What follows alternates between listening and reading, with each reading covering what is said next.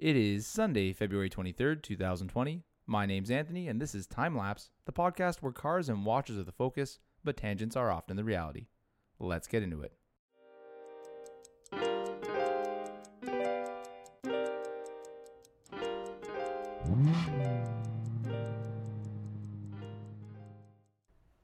Welcome back, everybody. Uh, Anthony here again. It's been a little while since we recorded. It must have been uh, before uh, the Christmas break and uh, before the New Year, back in 2019, the last time that we recorded here at Timelaps. But we're coming into 2020 real strong.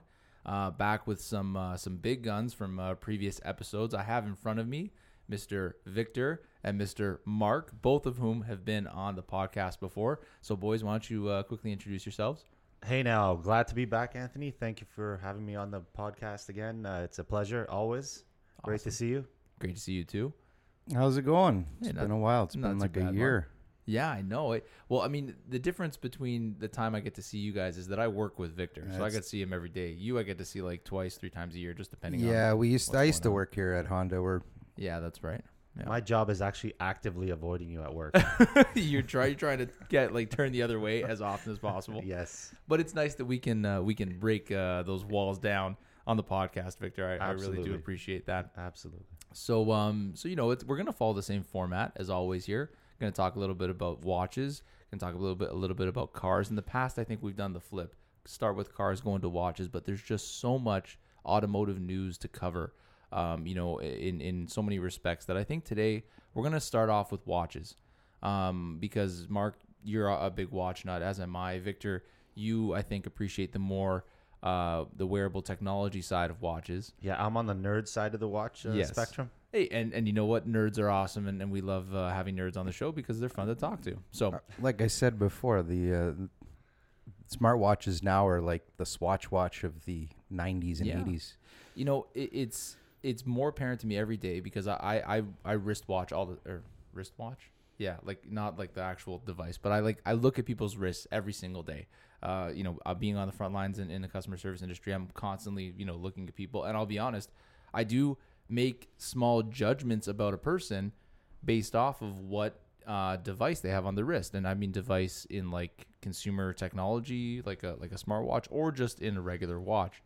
And it's shocking to me how many people have adopted smartwatches. It's like it's the norm now to have a smartwatch. Oh, there's a lot. mechanical. Even even at work now, where I I, I work at Canada Post, and uh, you're not really supposed to be using your phone on Mhm. the floor for safety reasons, but people have a smartwatch so they can check texts and Mhm. reply to stuff. It's so there's the functionality to that. You know? Definitely. and and Victor, maybe you can answer this for me because uh, one of my good friends, he had a Samsung uh, Galaxy S S3. S3 uh, Nino. And he's like he really loved it, and he'll wear it for like you know a good month, and then he'll take it off because he said it drains his phone's battery like crazy. Is that is that a common problem if they're tethered together? I mean, I have a Gear S3. I've had Mhm. it for four years. I had it since launch. Um, it doesn't drain my battery. Mm-hmm. I think Nino is a bad example when we're talking about people who are going to use a smartwatch because I think in general Nino is probably has other things on his mind other than a smartwatch. But- I, I have to tell you that my smartwatch. Uh, I, I, hate to say this, but after four years, it's finally it's finally died. The battery doesn't last at all. Oh, I see. So yeah, what did you I'm have gonna to have to replace it. Yeah, But I would say though that Nino yeah. is the norm, and that you're the outlier of smartwatch. you know what? You may be right. Because You may be people people want the next newest thing the majority of people and that's what smart what smartwatches are right now. Mm. they want something you know it, it's it's a bit of a novelty i think to to have your your steps tracked and to be told when to uh, when to get up move around and, and all these other things. I think it is a little bit of a novelty a little bit of like too much information and but uh, that can be said about mechanical watches as well. It is a novelty. It's not nearly as accurate as a digital watch but Oh it's yeah, three times the money. a Timex, any quartz watch is going to be ninety nine point nine percent more accurate than any mechanical watch, and we're Agreed. talking hundred thousand dollar watches. Yeah. you So know, and plus, then maybe that's that's what makes them special is that they are novelties, right? Of sorts. I guess it is. I mean, putting those things together, the time it takes. I mean, but if you look at it, I remember you talking about cars and the internal combustion engine hasn't really changed much over the years. Same with those watches. It's Mhm. the same mechanisms that have been around for over a hundred years. Yeah. So I you mean, know, getting back to the novelty of uh, of smartwatches, I think at this point in their development, I think they they are a bit of a novelty, but Mhm. in the future they will be an asset uh, as opposed to a novelty. I think uh, having a smartwatch for me, Mhm. those notifications on my wrist. I know it's not a big deal to pull your phone out of your pocket, but once you get a smartwatch and you get those notifications on your wrist, you it does help you be more productive during the It's- day. it's- Especially like I'm I work uh, with my hands. I'm a blue collar worker. Mhm. I'm, a, I'm a technician for Honda. If you're at a desk, I would think that it would be even more helpful because if you get in your emails on your wrist, you can uh, uh, strategically reply to the ones you need to reply to Mhm. and ignore the other ones without even touching your phone or your laptop. Interesting. Well, that, that's a good point. That's a good point. And you know what? The one thing that I haven't done yet, I have not adopted any kind of smartwatch. So I think that is next I'm on. really surprised that you haven't at this it- point. well, I got so many of these mechanical ones. Like, uh, I guess we'll do a little. Uh, we'll do a little wrist check right now. Mark, uh, what are you wearing on your wrist? I got my uh, my Tag Heuer, my Monaco. that is a beautiful watch, I- by the way. yeah, way. it was my birthday last week, so I put it on and it said, "Okay, there's a couple days this week I can wear this watch." I, Mm-hmm. normally I wear it maybe once a month, Okay. maybe twice a month. It depends. I just like to run all the uh, the automatics Yeah. at least once a month. If I take the box out to swap watches, I'll wind them all up Mhm. just to keep them moving. That's the fun of it, right? That's like it's like a little. It's almost like a little garage, but for Yeah, watches. So yeah, You gotta, you yeah. gotta keep everything running. Uh, I'm actually wearing a uh, Hamilton Khaki King. Uh, I got this recently as a trade. I traded a watch. I won't say it now because I'm still a little bit uh, saddened that I that I'm that I had to trade this watch, but I just wasn't wearing it enough. Um, so you know, as per the trade, uh, the gentleman gave me this Hamilton Khaki King. Uh, first watch I took on trade without box and papers, but this has the um, Swatch Group's Powermatic 80, the 80-hour power reserve movement, which is regulated by a laser uh, from the factory. So it's not even like a traditional mechanical movement, um, like in the sense of regulation. And you know, I was kind of scared taking this watch on without any kind of history or anything. And then I thought, even if I had the box and papers, I'd have to send it to Swatch Group regardless, you know, like to to get anything done because it's regulated by a laser. So it's really. Didn't you have a hard time getting that watch here? Is that the one? This The one? one that got lost in the mail or no, something? no, that one was a Nomos an I bought interesting recently. story. Yeah. Oh, yeah. Because you were uh, super stressed about you know that. what? I'll I'll, in, I'll indulge you guys now, because Mark, you haven't heard the story, so I'm sure you've seen me post about my Nomos uh, Club. It's a blue, blue, um, very minimalist watch. I, I saw pictures of it the other day. Mhm. Yeah. That was the first watch I bought on um, what's it called? On, off of a forum, and the gentleman was great. He was actually a member of Red Bar New Orleans. He was great. Um, I knew I knew I wanted the watch. I've I've wanted that watch for a really long time, and so I decided to pull the trigger. The price was good, um, but he made the mistake of not priority shipping it, and he shipped it through USPS around Christmas time. Yeah, I, I- me as a postal worker, I can tell you that if you don't, especially around Christmas time, Mhm. it's so busy. Uh, if you don't ship anything priority, it will take substantially longer than regular. That wasn't the worst part of it. Like the, the length of time was understandable, but it was the tracking that right, w- you, there there were no updates. tracking. Yeah, there is no tracking. So whatsoever. you can imagine me, who has already sent my money to Yeah, this you- guy in New Orleans. You got to tell them like registered. oh yeah, That's the bare minimum. At least then you know where it is in the system. which was not done. I have And- so many questions about the postal service. I, we, we can Yeah. get into in a second here because I think that's like riding a horse.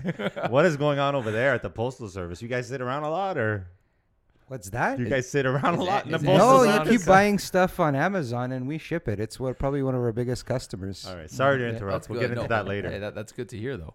Uh, but yeah, so anyway, I, I, I was super anxious. I, I messaged him. I'm like, look, you know, I called uh, Canada Post and USPS because the package last was last reported leaving a plane in Canada and hasn't had any updates in 10 days. So what happened to it? And then uh, both USPS said, well, I'm sorry, we got it to the plane. It's not in our hands anymore. And then Canada Post said, we didn't get it off the plane yet. It's not in our hands. Yeah. So it was in that's- some kind of shipping limbo, and Oh, and here I, would've been am holding. super Yeah, stressed. How I long did it losing my take mind. to get? it. Um, so I guarantee it was because of the Christmas holidays, but it, I think it ended up taking at least about a month uh, before it arrived. It, it- between three weeks to a month. Yeah, it was it was a long It sh- period of yeah, time. with regular, it should be about at that time of the year. Could be two weeks, two and a Mhm. half weeks. Yeah, So and It- then you don't know. Some people will fib. They'll be like, "Oh yeah, I sent it out." It's like, no. Yeah. Well, you waited two, three days to send something out. I mean, you, look at letter mail, you can see date stamps, even from us. Yeah, you'll see the back of it when we got it and processed it. Exactly. And sometimes people fib on that a lot. Oh, I, I see that. I But that's totally usually imagine. just letter mail. But anyway, yeah. Yeah. Next lesson learned. right? Exactly. well, you know what? Now, now I know if I ever and and uh, by the way, guys, if you guys are looking for mechanical timepieces, buying off of a forum from from a trusted seller, it's a great way to go. I mean, if you're if you're me, the boutique is always going to be a great experience. They're going to sit down, they'll pour you some champagne and some water, and Well, they'll massage your cock for you. But if you want, if you're looking So for we're a going to the bargain, swear. We're swearing here. Is Uh, that I what's think happening so. I think so, yeah. Let's But just let there's- it fly. There's pros and cons to that. You look at like um, uh, what are the companies out there? Watch Time, uh, Crown and Caliber, and all those. They have pricing on watches. You can't negotiate on that really. They give you like a discount or Those are different, though. I would say those are like those are boutiques, but they ha- they have a It's a um, store. It's- it's cultivated a- collection or whatever you'd call it. it's e-commerce. collection. It's a Yeah. yeah, electronic uh, online store per Yes. se. Well, you're talking about buying from just Brick and another mortar yeah, boutiques. like you're in eBay type Well, of No, no, sorry. By by forums, I mean these are these are people just reselling watches because Right. they, have owned them Right. personally. Yeah, and now not, they're trying to either flip them or they're trying to. So you can offload them. negotiate with them because you're talking one on one. Whereas with these these online sellers, they kind of set a price, and Yes. I looked at a lot of watches on there just to see what pricing is on Mhm. stuff. They a lot of these watches, and they're one or two years old, Mhm. no papers, no box, Yeah, no, that's that's to me. It's and they right. want you know how much Submariners are and Rolexes are like. They're ten thousand MSRP, and they want fourteen thousand for a two-year-old watch Yes. with no box and papers. So I think it's very clear to explain how this how this like sales hierarchy in the watch world works right now because we're talking about luxury goods. So at the top you have the manufacturers who have this network of retailers of certified uh, distributors and and retailers these boutiques. So we're talking like in in the, the GTA here like the Raffis, the Demianis, like these are jewelry stores that that are the uh, certified boutiques to re- to sell Rolex, Omega, Breitling, whatever they're the place that the majority of people, cash in hand or whatever, are going to go to to get a brand new uh, luxury timepiece with a warranty card that's stamped, international warranty, whatever. That's the most expensive way to go about it. But you know, you got a product you can trust. You, there's really no concern there. especially at those price points. yeah.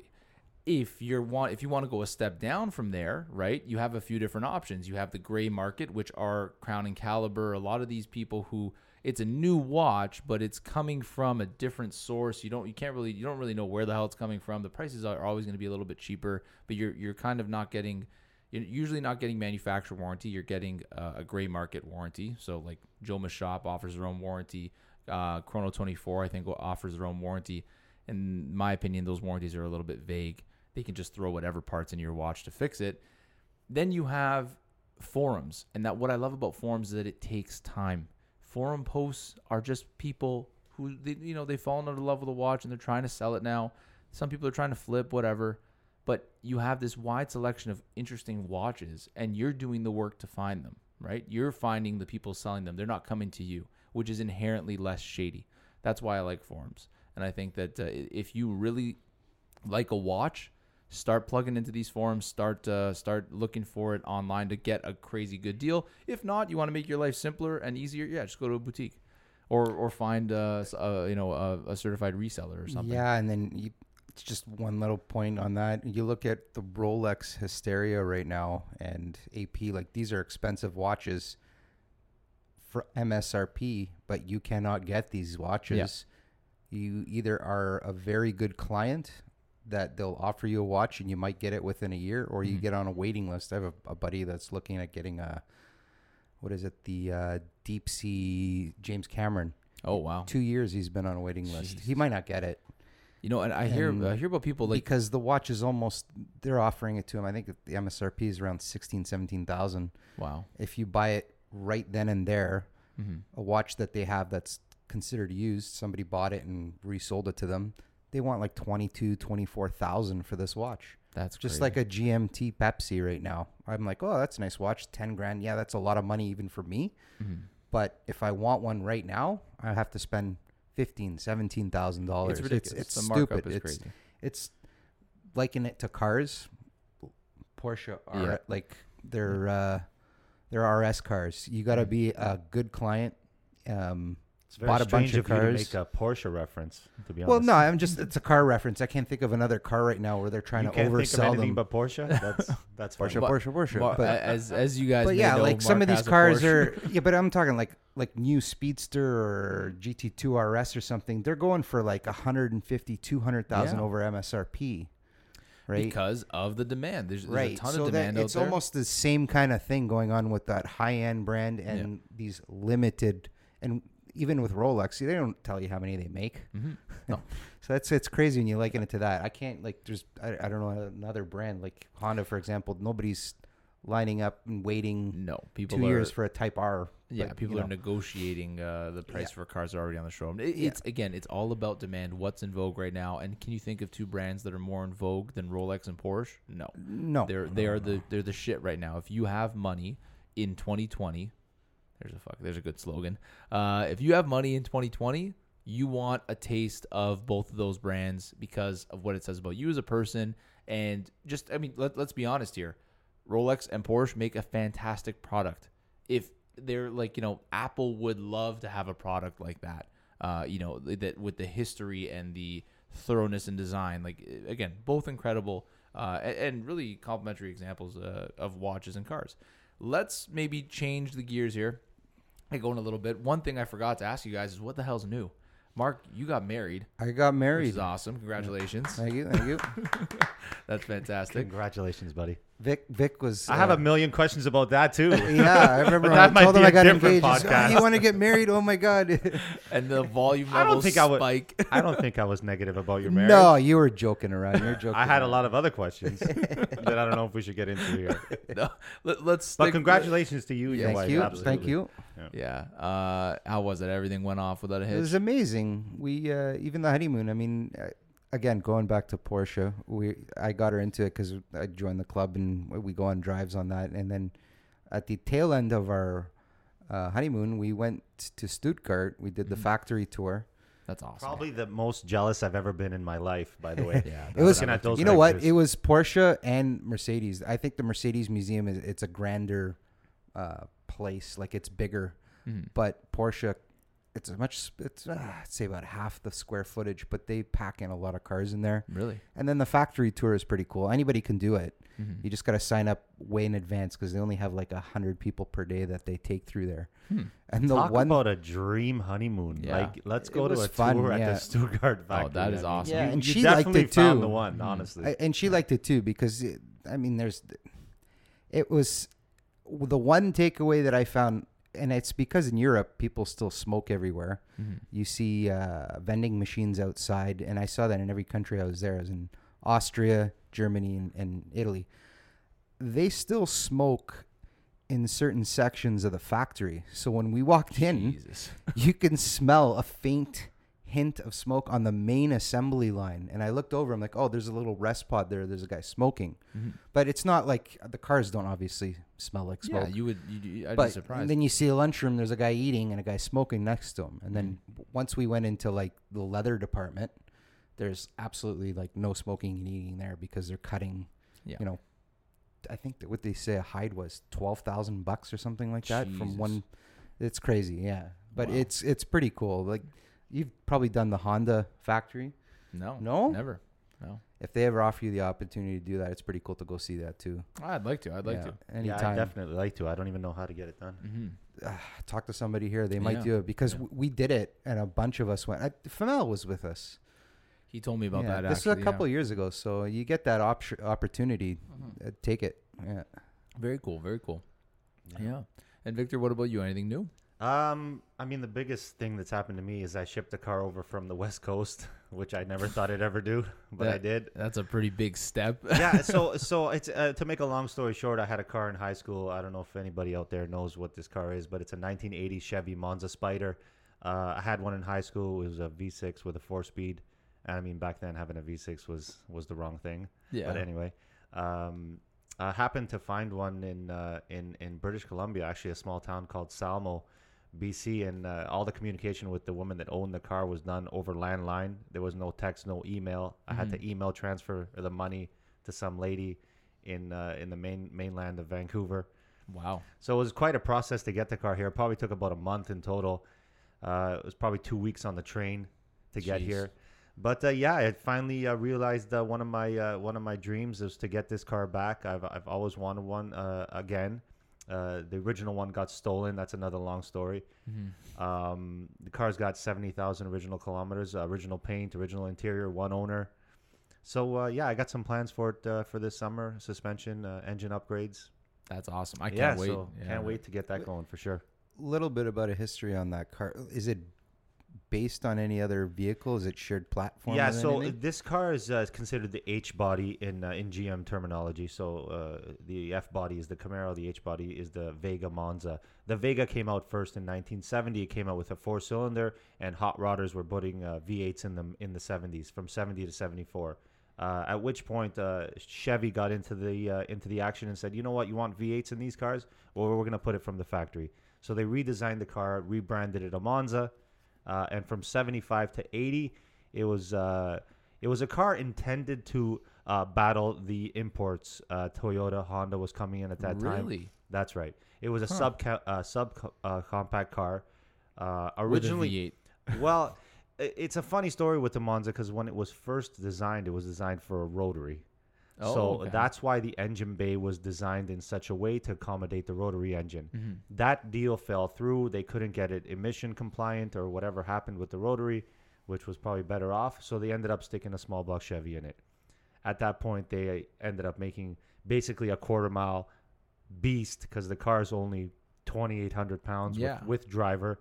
You could put any size small block Chevy in it with five, 600 horsepower and you'd rule the streets. Can you compare that to a modern day vehicle? Is there like a is there sorry, is there some is there something that is sold today that would be similar to that car? Cuz I think a lot of people like they hear Chevy Monza and they have they either it tri- like, you know, hits something in their brain or they have no idea what you're talking about. Um, I mean, uh, to to try to think of a car today, the power to weight ratio of that car, um, I mean, it's really hard to think. It's it, so basically the size of the car. I would say it's probably like the size of a, a- an S two thousand or a Civic, Okay. and just imagine putting like like a really high powered Type R engine Mhm. into into like a a car that size. It, it, it's hard to really describe nowadays because those type of cars don't exist don't- because yeah. there's too many safety standards and And they Why found not? with forced induction, they found a way to extract power out of small engines. That's But right. It would almost be like if uh, if Honda built their new Type R and said, "Sorry, no, um, you know, no turbocharger. Just gonna throw the V6 inside of it." You know what? Right. That's actually a great analogy. That's exactly Our what it would be biggest like. engine. yeah, like putting your Coupe's engine into that. Exactly. Yeah.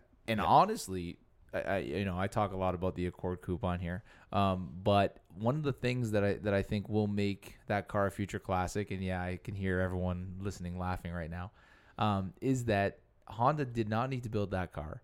There was no competition out there from to, from their biggest competitors. Like Toyota does not have anything; they had the Solara, right?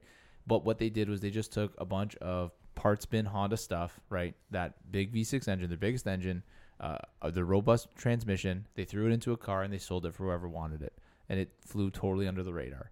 So, in by that means, uh, you know, a company putting their their biggest, oh, I guess the small block, their best engine into a kind of unsuitable and weird car is an example of uh, of maybe like the cool performance guys at Chevy at the time getting their way or something like that. The That's two door way- Accord Coupe that you own Mhm. is a performance car. It is a Yeah. V6. It's a manual. It's a two door. It, it does follow the lin- lineage of a muscle car. It's a Odyssey engine basically Yeah. in a coupe, yeah. and it does. I hear what you're saying, and people are gonna laugh about Mhm. calling it a classic, but I completely understand what you're saying. Yeah. If you're a muscle car guy, Mhm. that's probably the closest muscle car you could find with a Honda badge on it. A hundred percent. Yeah, when I worked here, I was disappointed because there was no S2000 Mm-hmm. anymore. There wasn't a Type R. Yeah. The the most performance oriented car that they kind of marketed was the SI, Yeah. which is fun to drive. But the only car that impressed me horsepower wise that was something that was very performance oriented Mm. was your car. I've never driven in a manual, but I remember doing a dealer trade on an automatic and Mhm. I'm like, this is torquey. It's got this is something I'm, I'm I like power wise. it's it's a really nice uh, drivetrain and it's really fun to rev out and I think that that's the that's the key factor there. Right when I think about my future cars I'd love to own a Porsche one day. I hope it drives like my Honda powertrain wise uh, handling wise obviously I can expect something different but I hope that the engine and this is why I'd, I'd probably stick with naturally aspirated as long as I can because you know my brother has the um, the Fiat 124 Abarth and that is a, good turbocharged engine from Fiat but with electronic throttle and a very small engine that's boosted, there is lag. There's the loss of, of communication between the driver and the car. And yes, you can get used to it, but there's just something that's super rewarding when your when your foot is connected to that engine's RPM, and and, and that intrinsic you know relationship that you have with the with the car.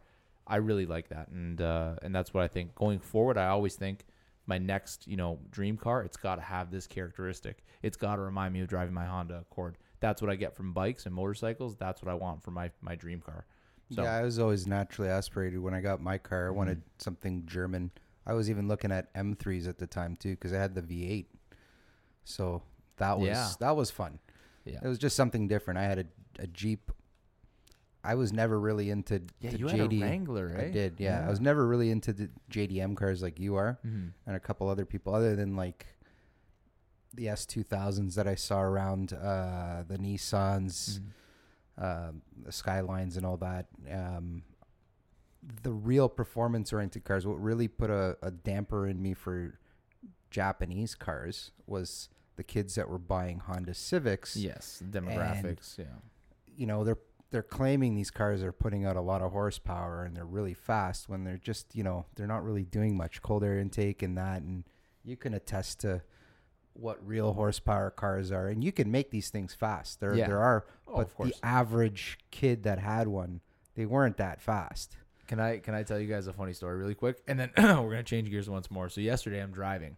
Um, I was driving down uh, the street in my in my area. It come to a red light, and I start I take I start taking off from this red light, and I was almost home. I was eager to get home, so I, I took off relatively aggressively, and uh, I hear this exhaust sound behind me, and it sounded like a racer, like just a racer, meaning like a you know just like a JDM car, like you said, but it was deeper, and he, he was he was accelerating as hard as me. I knew I was accelerating hard, and I can hear his engine, like his I can hear his exhaust increasing at the same rate. I look at my rearview mirror, and it's an it's like a first gen Cadillac CTSV. I could tell it was manual by the way he was shifting, like you know the way it was shifting going forward, and he's trying to keep up with me. And then and then he has louder and louder. So now we're going down. He pulls into the lane beside me, and there's a car in front of him. He's trying to cut in front of me now at this point. And I'm like, okay, well, let me show you the, the balls that the, the, the V6 Accord has. So I just put it down. And we kept up up until maybe an, another half kilometer. And that's when he, you know, just was able to, to go right by me, his V8, uh, the power and everything. He then slowed right down and was waving me forward like he wanted to go again. So I'm laughing at this point, and I already missed the stop that I was supposed to turn. so I just decided to keep going. And then he was going like he was going way too fast, so I just slowed right down. This is a residential neighborhood. I saw, uh, you know, a family walking by. I was like, okay, there's no way I'm speeding here if there's if there's pedestrians, and he just took off. I loop around, start heading back the other direction because again I missed my turn, and who shows up in my rearview mirror? This CTSV. So the guy pulls up, and I'm just laughing because you know, like, what are the chances he turned around too? And now we're driving beside each other again. And I and I roll down my window as we're driving, and I ask him, he's a young guy, and he gave me the typical conversation that anyone with a car like that, like this was a very loud first gen CTSV, low barrier to entry and mega performance. You know, you can imagine what kind of guy is going to buy this car. Doesn't look very good, right? It's not. It's not a car you buy to flex on people. It's a car you buy pu- purely for performance, uh, and because it's low low barrier to entry right now, you can probably find these pick up these cars for like six grand. Um, so he rolls down his window, and I'm like, "What do you got? I know you got an exhaust going on. What else is else going on there?" He's like, "Oh, you know, headers, uh, all this, blah blah blah." Tell me all this stuff, and I'm like, "Is it is it naturally aspirated?" He's like, "Yeah, until next week, bro." And that is the fucking that's the answer you get from every one of these guys. It's never enough performance, is it? It's never enough that your car sounds like a, a broken down uh, pickup from the '80s.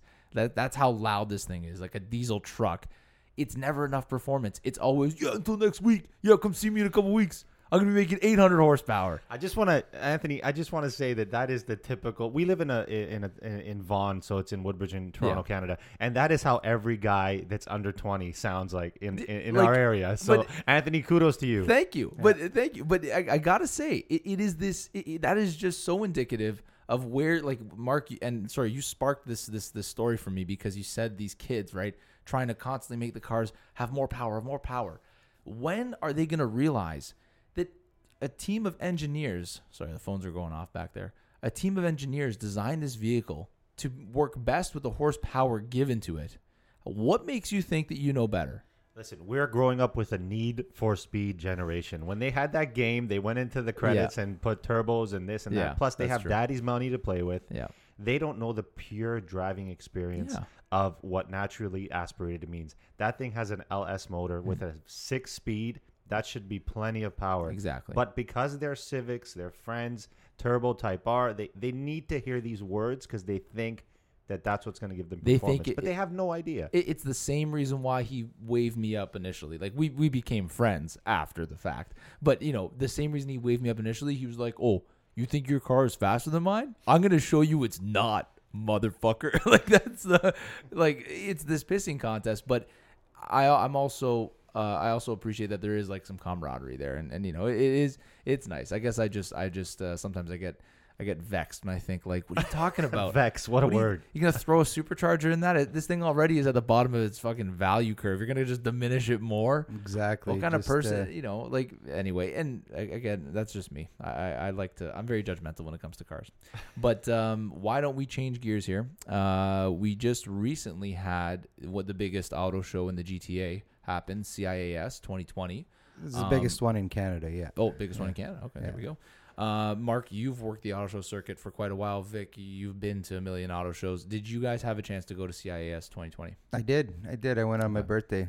Oh, uh, nice. Went to go see. I didn't work it this year. Um, Honda changed up a couple things. They're a little bit Mhm. smaller on the Honda side, so they had uh, accommodate the regulars that still do the the shows. Of course, yeah. So I, I didn't work it, but I went down to check it out. So obviously, I saw your podcast before I went there. The Mhm. Honda display booth is totally different. yes, They take a different weird. direction, uh, which I think is cool. Instead of uh, look looking at cars with uh, wheel stands, they kind of show how they're built, Yeah, and, dude, like you don't see that. That's kind of unique. agreed. any show that I've worked at. it is no secret companies are pulling out of shows in droves because if people want to find out information about a car, they can do anything. They have access 24 Yeah, hours a day The marquee shows still have, but it's look still what they've had to changing. It's Yeah. still changing. They're uh, Mercedes wasn't at the show and Volvo wasn't at the show. Mhm. Big deal. Volvo they bring like five cars. They have the smallest footprint. Just Mercedes is huge, wait. Yes, yes. and they pulled out of the Vancouver Auto Show Mhm. oh five six years ago. I don't even know if they're still there, and I don't think they are because this is a Mercedes Canada decision, Mhm. and that market is huge for Mercedes. Yeah. you know, I, don't- I don't want to sound, uh, uh, you know, like the typical buyer out there, you know, wealthy Asian people. But I had a lot of wealthy Asian people ask me where Mercedes was at the Vancouver show, and they're Mhm. they're not here, sir. Losing their minds Well, yeah, they, they, they expected to see because that's is a, very high end show there. Mhm. That they have a lot of people bringing in their personal cars that are multi million dollar, and they have you know the Mercedes and all that. To have that kind of market where it's very Mhm. big to, for them to pull out of there, Toronto may be a little bit different, Mhm. But uh, it, that was five years ago. So I'm not surprised that they pulled out of Canada because they're Yeah. not seeing the ROI on it. Well, uh, of course. And one thing that's super weird is that I was there last year, and, and Mercedes unveiled their Concept One or Project One. It was like the Lewis Hamilton race car. they had a the very road. very good display last year. yeah, it was incredible. And then they also released the A class as well, the hatch and sedan, and that was really interesting. And then you know to just not be there this year. Once again, uh, viewers, I apologize for the phone uh, ringing in the background. There's not much I can do about that, but just keep talking over it. Uh, so Who Yeah. thinks a dealership is open on Sundays? You guys know, would cry right? if this place was open on I Sunday. I don't even be know terrible. if we uh, told people where we are today. Yes, we are currently in uh, in the dealership that me and Victor work at, and uh, and we're very lucky that uh, management allowed us to use this space on a Sunday. So if you don't like the sound of phones ringing, you can go and be a great person because I love the fact that you're listening right now. So uh, let's I um, save. yeah, right. I had to. Um, but yeah, so it's it's it's weird what's going on with with the auto show circuit. And I'll tell you what, this year I did see changes. I saw changes in displays, like you said, from Honda. Um, you know, Honda doesn't really have any exciting cars like to look at right now. They like so they knew that they couldn't just put a whole bunch of you know crap out there uh, the same way that other brands like like well, I guess Subaru had I think a new Impreza or something. You know, I- it's the same old I- stuff from a lot of these brands. I think the the the whole structure of the auto show has to change because the auto shows came about at a time when there was no internet. of course. Now, what Honda did this year, I thought was unbelievable. I loved every second of it. They put up cars on display that you would not see on the internet, that you couldn't physically touch. yes. You, if you put a disassembled body on display, that's something that's going to get me out of my house to go look at, especially if I'm interested in cars Of course. putting uh, a Type R on display, I could just go online. Mm-hmm. I can watch tons of YouTube videos, go on Honda's website. I can walk into a dealership. I'm not going to go pay $20 to get in and $30 for parking Yeah. to go to the auto show. But something unique, like even that uh, Honda had on display, like an X-ray type of uh, Mm-hmm. uh, type of uh, television or something that you would you'd go in front of the car and it would show you the insides of inner workings of the car. I, th- I think that was Yeah, very it was a unique. hybrid, really right? good. Yeah, and I think that's something that's the that what they need to do. They need to change the format of the auto show because it's it's antiquated. so. and that's what, my to you know, that there point, there's that word again. Antiquated. Antiquated. yeah. to that point, Victor. So Honda, they didn't just um, like use like uh, props of, of what they have in the factory. They also displayed what Honda truly is. They are not their car company, yes, but they are interested in mobility. They had this really interesting display, which was like a 360 degree, um, you know, kind of like uh, area where you could follow Honda's history and what they see for the future. So they started off as an as an engine builder, right? Uh, that trickled down into cars. That's what the people needed at the time. But now they're working on mobility for for people who um, who are recovering from accidents, like like a, a design that you attach to your hips and it helps you walk. Like Exoskeleton. right? Uh, they have this like little pod you sit on, and it's like the future of like you remember the hoverboard things. This is like the like the the hoverboard's great grandson. Like you sit on this little pod, and you just use your upper body to kind of like move it in directions. And it was like there was a guy riding it around there. They've already developed this technology. We had that briefly at one or two other years of the show, but it's there's so few of them Mm-hmm. That we only had it for like one or two days. They told us there were six in North America, and we, Yeah, couldn't, we couldn't ride them. so, but it, you know, they they were they took this opportunity to show you something that you don't you don't know them for. You and don't even want to know how expensive those things Oh, I are. can imagine, I, yeah. forget how much they said. It was like several hundred thousand. They only had one of us Jesus, wow. able to ride it, and it was only out for like an hour stint at a time. That's that's Not even like ten minutes at a time. So it was something that was like very. Mhm. And that's understandable. Yeah, That is like I said, I think the auto show format's gonna go away eventually. It'll only be around in like really big markets, maybe New York, L.A., Detroit. Right. Let I, But I- in, in small, ci- it's relatively small cities, like I mean, Toronto's a huge city, Yeah. but in the grand scheme of the U.S., it's it's not. let me ask you something. Elon Musk did something really cool where when he released um, his um, Roadster, not Roadster, what's it called? The new one, the new fa- Cybertruck. Not the Cybertruck, the the car that's Oh, the the- fast thing. the, the Roadster, yeah, the new Roadster. Yeah, I new know what you're talking about. Yeah. and he had it whip across the stage, like do a zero to sixty in front of everyone. You can do that with electric cars because there's just no emissions, right? There's no laws against running an RC car inside of a building. I think that as more companies adopt electric technology, the auto show format will inherently change, where you'll show up to a show, and your show will be driving car to car in the inside this building. With, with someone sitting beside you showing you the tech as the car's moving they can do that now because you're driving a piece of consumer technology just around like it- it'd be the same thing as going and trying on a smartwatch at Best Buy. I think that's the direction it's headed. And we can't do that now because you can't start up 150 uh, internal combustion engines inside of a building. No, Right? no. I mean, they were starting up cars at, at this auto show, but they actually have a tube now. This is the old cars. Okay. I, I don't know if you Oh, heard yeah. about that. Like they have the old cars and they'd fire them up at six o'clock at night, and they'd idle it for ten minutes, or sorry, a minute, and then rev it up. But they, For, they have a for what purpose? Just just to show off the, the muscle Oh, cars okay. in the basement. They were doing that, oh, okay. and uh, but you can't.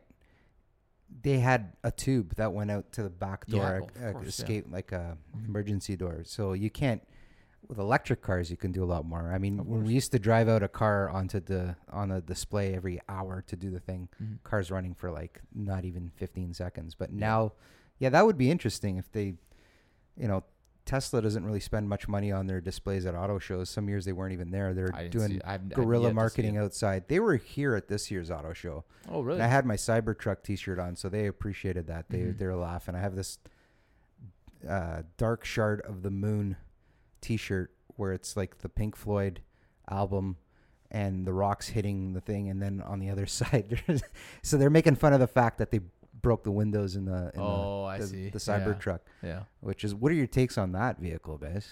Oh, I, I like it. I didn't like it at first, but it grew on me, and uh, and then I realized what it was. It was just a marketing stunt. You know, you give people what they want. They want a pickup truck. They want a utility vehicle that looks cooler than the Model X, and that's what they did. But I, I think I, I think they're gonna sell a ton of them. I think so too. I think but they- it's they gonna might be like for the what- flex on people. It's not, uh, you know. It's the flex on people, Yeah. exactly. But that we're in a flex society. Yeah, people that's- buy that's what pickup people trucks do. all the time and don't use them for their intended Yeah, purposes. yeah. And you can say that, that there's a lot of pickup truck owners who bought a pickup truck just to flex on people. You know, I know like look at look at Dodge look at the Dodge Ram. And uh and, and you know, actually not even just the Dodge Ram, any of the newer pickup trucks, they've they've kind of marketed them as luxury trucks. That's it. And they have an open bed if you choose to use, then you have it. Uh, but they've made them significantly more comfortable in, inside. I Um, wouldn't want so- a pickup truck unless it's making me money. I agree. It's it's excess. You Unless there's- you need it to there's tow a lot or of haul people that- something. Yeah, a lot of people that have a lot of money that just want this truck in their driveway just to say that it, they have it. Yeah. I mean, let's talk about Elon Musk for a second. So I'm gonna age myself right now uh, and tell you that when I was a small a small kid in the '80s, we all talked about the year 2000 Mhm. and what it was gonna be like, and what the cars were gonna be like, and what things were gonna be like. The only person in the year 2000, in my opinion, is Elon Musk. He's Mhm. making Cybertrucks. He's landing rockets from space. Mhm. I mean, he's making all this new tech. This guy is, in my opinion, uh, one of the geniuses of our time. And and if he builds the Cybertruck, people will buy it. It's the same thing as Apple. Apple. Apple will buy build you any phone and put an Apple logo on it, and you will buy it. Mhm. He has made himself a marketing genius, so anything he builds will sell. That's and, true. and, and so Yeah, will they have a Cybertruck. quite a big following. They oh do. yeah, it's huge. It's huge. Um, let me ask you guys anything else uh, from the auto show that you saw, Mark? Anything else that stands out? I have one more thing that I think was pretty interesting. Um, Uh, They had some again more of these exoticas that they're adding, and there's Yes, a there's a guy with a, a magazine Autostrada. He Yeah. keeps bringing more and more really cool cars. mhm. Um, Pfaff had an interesting display with the they Bugatti. come, yeah. Oh yeah, yeah. That's sixteen million dollar. What was it? The I forget the name of it. It's a it's a rebodied Chiron, yeah, basically. Yeah, I can't remember, but it's a beautiful car. That, Yeah. that's like 1920s, like uh, like elegance, and it's just so big and, And you- long. and I saw cool. a little blurb on their Instagram from the Canadian International Auto Show Mm-hmm. Instagram post. That was not even the most expensive car there per se. Now I don't know if they got most the expensive. apparently the 1959 or 55 Corvette Stingray concept car. Really? No, that's more expensive than the Lamborghini Miura that was there. There's a la- fucking. Well, this is Lamborghini this is a one-off car from the 50s Oh, I that see. brought that that had that Stingray design to it. So I don't know. That's an invaluable car, right? You're Yeah, I guess that's priceless. This is an antique. Well, not an, yeah, but I guess now it's way over 50 years Well, old. That's artwork at this point. Yeah, nobody's yeah. driving that. I think that goes to like the Corvette so, Museum. but it's cool that that's the premise of that because that Bugatti, nobody knows who bought it. yeah, It's it's a big mystery, but it's cool that they brought that to the show. And definitely. you're gonna if these auto shows continue to go the way they're going, they're gonna keep bringing more of these people into the auto show that instead of the manufacturers being directly involved, Hmm. you're gonna have these uh, guys that are bringing in their private cars to fill the void of that. You see that at the not Calgary Edmonton Auto Show. They have a auction there, Wow. Okay, old cars, different. new cars. They have a huge, almost the same footprint as the manufacturer's side. Well, maybe a third to uh, forty percent of the show is all aftermarket and Hmm. um, section to that. So So, it's, it's different different. It's yeah. actually a really fun show to go to if you're ever in Edmonton and Yeah. go to the the Yeah. motor show. I'm there all the time. Uh, but um, one thing I did want to talk about before we uh, switch gears to F1, uh, the Chrysler did not have a big display this year. They they of course Jeep and Dodge had their typical stuff, but Chrysler itself, I think they only had like a Pacifica and a 300. Yeah, I was trying to look for the just to look at a Durango SRT because somebody I know has one. Mhm. I just wanted to see what, just to look at one. They didn't have one there. Yeah. It was a little bit smaller footprint that they had. Uh, another thing that they don't. I was walking with a, an old colleague of mine.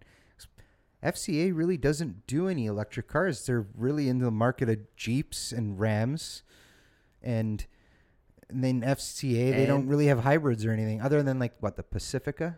I yes, I think I think there's a there's a there's a hybrid version of the Pacifica, but that's the big deal here is that Peugeot and FCA are about to sign a deal. Yeah, right? Uh, where and you would expect that that is where like this is not just Chrysler. We're talking about FCA, Fiat, and Peugeot are about to combine uh, forces, and um, and of course there's still a lot of logistical stuff on the back end that's got to be figured out. But we can expect a completely refreshed Chrysler lineup going into I'd say the mid 2020s, uh, with a lot of influence from uh, Peugeot and all the brands that Peugeot owns, which is and they have they have, in Europe so much opportunity for electric uh, technology to be uh, to be uh, you know trickled down into the FCA products. That's why I was really shocked this year because like by by them pulling things away from the it means that they're not they're not investing in any kind of new stuff.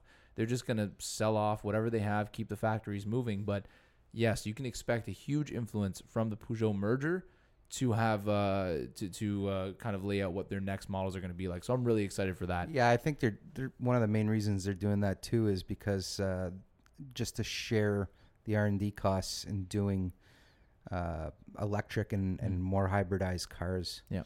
So, but it'll be interesting to see. It'd be nice to see some French cars back here. I remember as a kid, my uncle had a a Renault car. If anybody knows what that looks like, The car, I, I know exactly what car that is. I've worked on La one. car, yeah, the Le Car. It was like a three cylinder. jeez, Like the muffler was in the the, size of left this- front fender. Believe it or not, sounds yeah. like a Vespa. it's not the. I remember that Not car as a ideal. kid a couple times. Uh, my uncle driving it was a really tiny car. I remember one time, just funny story. Ran out of gas. He was near an airfield, uh, somewhere out in uh, Quebec, and they didn't have any gasoline. He, they put avgas in the car and it ran. Wow.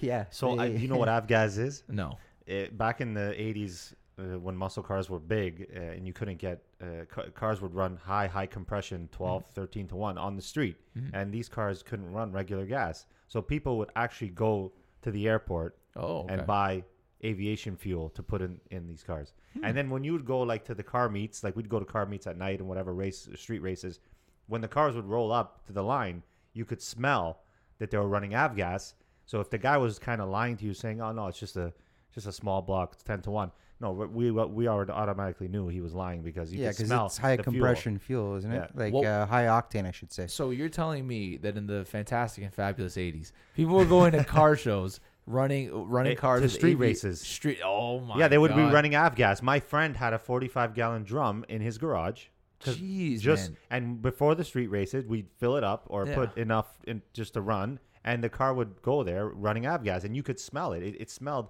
the, the exhaust smelled completely different. You, Yeah. would know right away. That's crazy. yeah. To me like to think to think that like you know because i'm i'm a i'm exposed to what we have now and i don't condone street racing. I think it's ridiculous. It's very unsafe.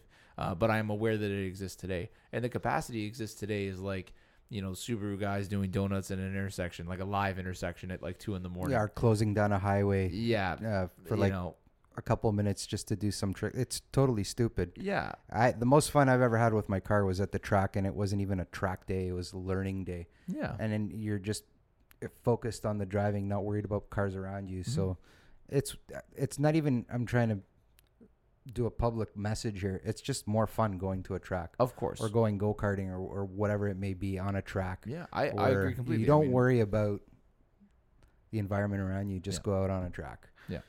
I think that uh, street racing gets dangerous because it becomes a competitive thing. If, You know, anyone anyone should be able to go out on the road and enjoy a car, but you should you should be able to enjoy it on your own.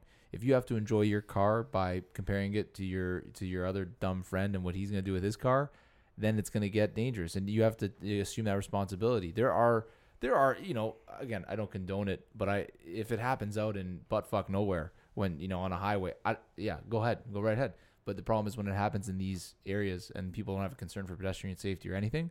That's when you give all enthusiasts a bad name. Oh, So- agreed. I think it all started off with the Fast and Furious movies. People are like leaving the parking lot back when it was actually a believable street racing scene movie. Now it's something ridiculous to defy Oh, defies uh, laws of physics and all they're, that. they're secret agents. Yeah, So, it's stupid. yeah. That's what you gotta do to sell uh, to put butts in seats.